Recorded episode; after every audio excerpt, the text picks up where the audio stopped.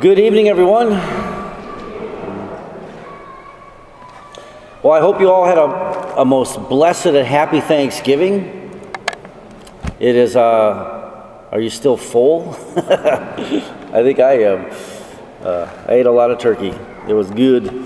Um, and then today, so it's great that Thanksgiving weekend, it just so happens that it concludes our, our liturgical season, our liturgical year here.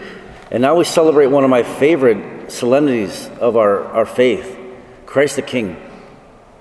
I love to pray to our God as our King. Um,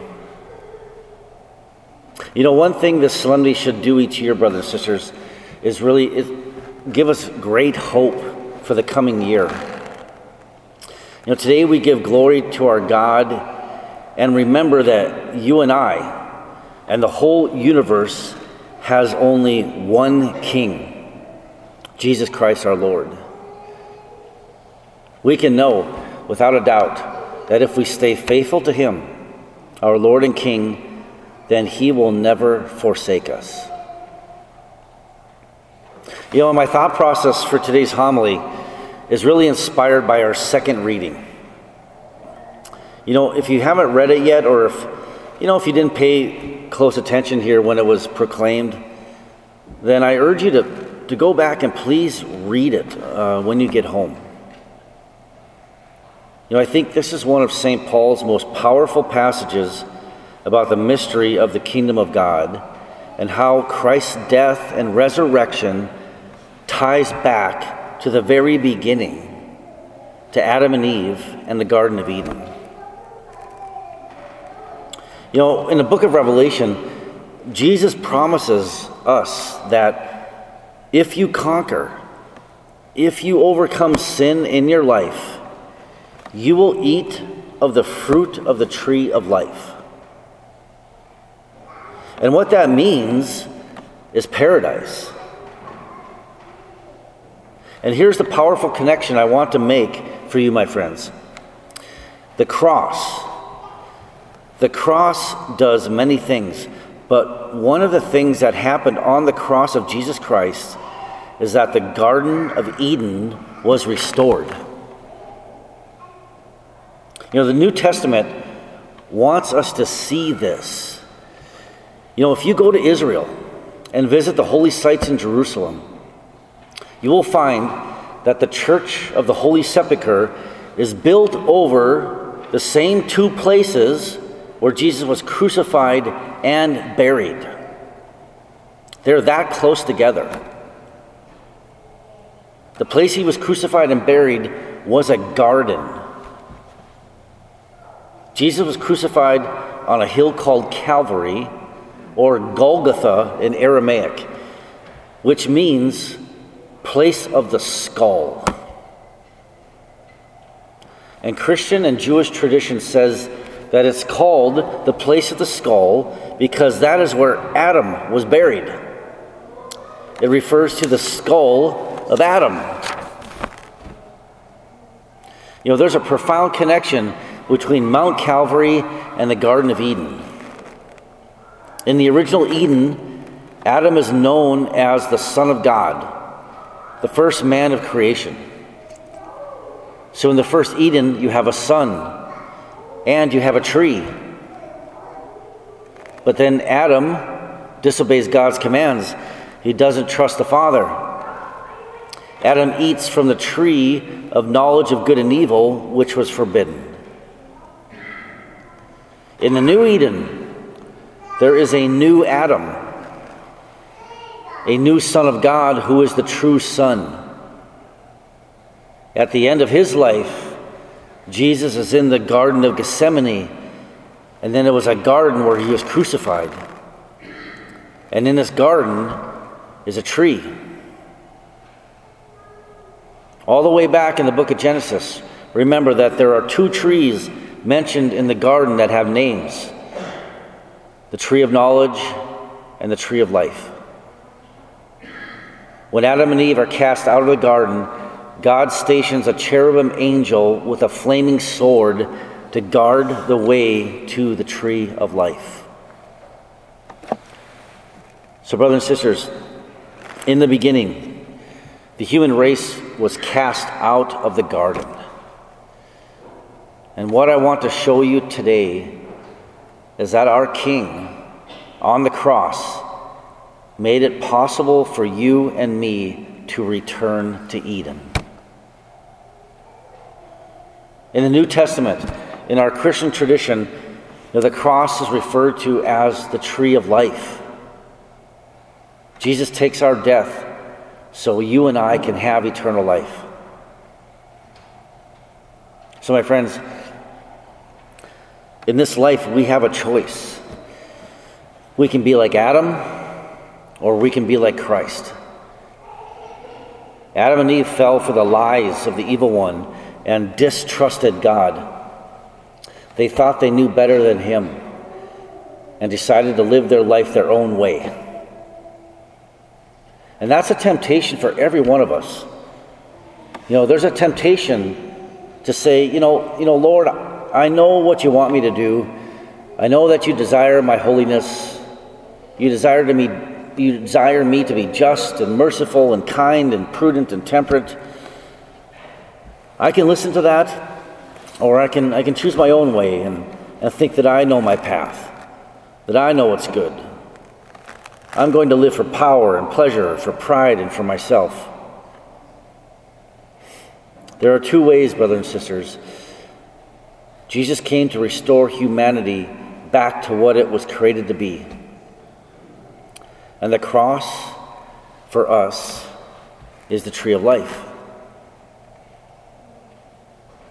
You know, now, now going back to that, that quote I started with from the book of Revelation, you know, Jesus said, if, if you overcome sin in your life, you will eat of the fruit of the tree of life. And when we do that, my friends, when we do not let sin reign inside of us, then we will be a spiritual Garden of Eden for God to walk in. You know, during Christ's crucifixion, at one point while he was hanging on the cross, he said to one of the criminals hanging with him, he says, Today you will be with me in paradise. And here's my point. Someday, brothers and sisters, if, if we live a good life, we will enter into heaven. Praise God. But it's not someday down the road. You know, you know, Jesus wants to say to you and me right now, today you will be with me in paradise. God wants to make that paradise possible for us today in this world. You know, not just after we enter eternal life. And finally, my friends, I want to leave you with this. You know, in Genesis Adam and Eve are cast out of the garden, and the, the tree of life is forbidden from them, but not for you. Do you know what you have, brothers and sisters? You are permitted to eat of the fruit of the tree of life, but many of us don't know it. If you live an obedient life where you love God, and love your neighbor, drive out sin, then what happened on the cross is that the Garden of Eden was reopened to you. And you can have, and you have, the power to eat the fruit of the tree of life. Catholics call that the Eucharist. Do you know what you have, brothers and sisters? You know, many leaders and teachers in the church have observed that people are not going to Mass because they don't believe in the real presence. If more believe that Jesus really is present in the Eucharist, our churches would be full. You know, this ob- observation reflects troubling data gathered by the Pew Research Center. You know, here and here are two of the most sobering discoveries they found.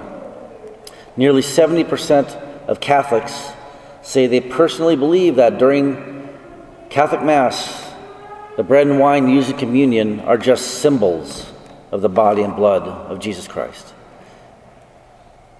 Just one third of U.S. Catholics say they believe that during Catholic Mass, the bread and wine actually become the body and blood of Jesus. You know, these findings, they explain a number of things. It explains why so many Catholics don't bother to attend Mass regularly and why so many have not returned to Mass after COVID restrictions were lifted. So, what do we do now? Well, according to our bishops, we desperately need a Eucharistic revival. And we are in the heart of it right now, my friends. You know, beginning last year, the bishops of the United States launched a three year national Eucharistic revival initiative. And here's a summary of what they, of what they envision. The mission of the Eucharistic revival is to renew the church by enkindling a living relationship with the Lord Jesus Christ in the Holy Eucharist. The vision is to inspire a movement of Catholics across the United States who are healed, converted, formed, and unified by an encounter with Jesus in the Eucharist, and who are sent out on mission for the life of the world. The bishops are entrusting the church to the Holy Spirit, believing that over the course of this revival, the Spirit will enkindle a dramatic new devotion to the real presence of Jesus in the Holy Eucharist. Open your hearts, my friends, and pray. Pray for the fire of this revival to inflame our hearts and our, our parish and our universal church. You know, in John chapter 6, Jesus says that if we eat his flesh and drink his blood, we will live forever. And on this solemnity of Christ the King, brothers and sisters, do you know what you have? Are you truly aware of the gift God wants to give you? The death of Christ on the cross, you know, it recreates Eden. It it recreates paradise. And it happens right here in this church at every single holy sacrifice of the Mass. So when you receive the Eucharist today, you are giving something that was forbidden to Adam and Eve because they disobeyed God's commandments. If you come forward today with a pure heart, you receive the pledge of eternal life in the Eucharist. And Jesus says, You will live forever. Lord Jesus, my prayer, my prayer I offer you today is that you would reign as King in every soul here. Lord, I pray that my own soul and the souls of everyone may become spiritual gardens of Eden. Give the grace to live holy lives in union with the Father. Increase our faith and belief in your real and true presence in the Eucharist.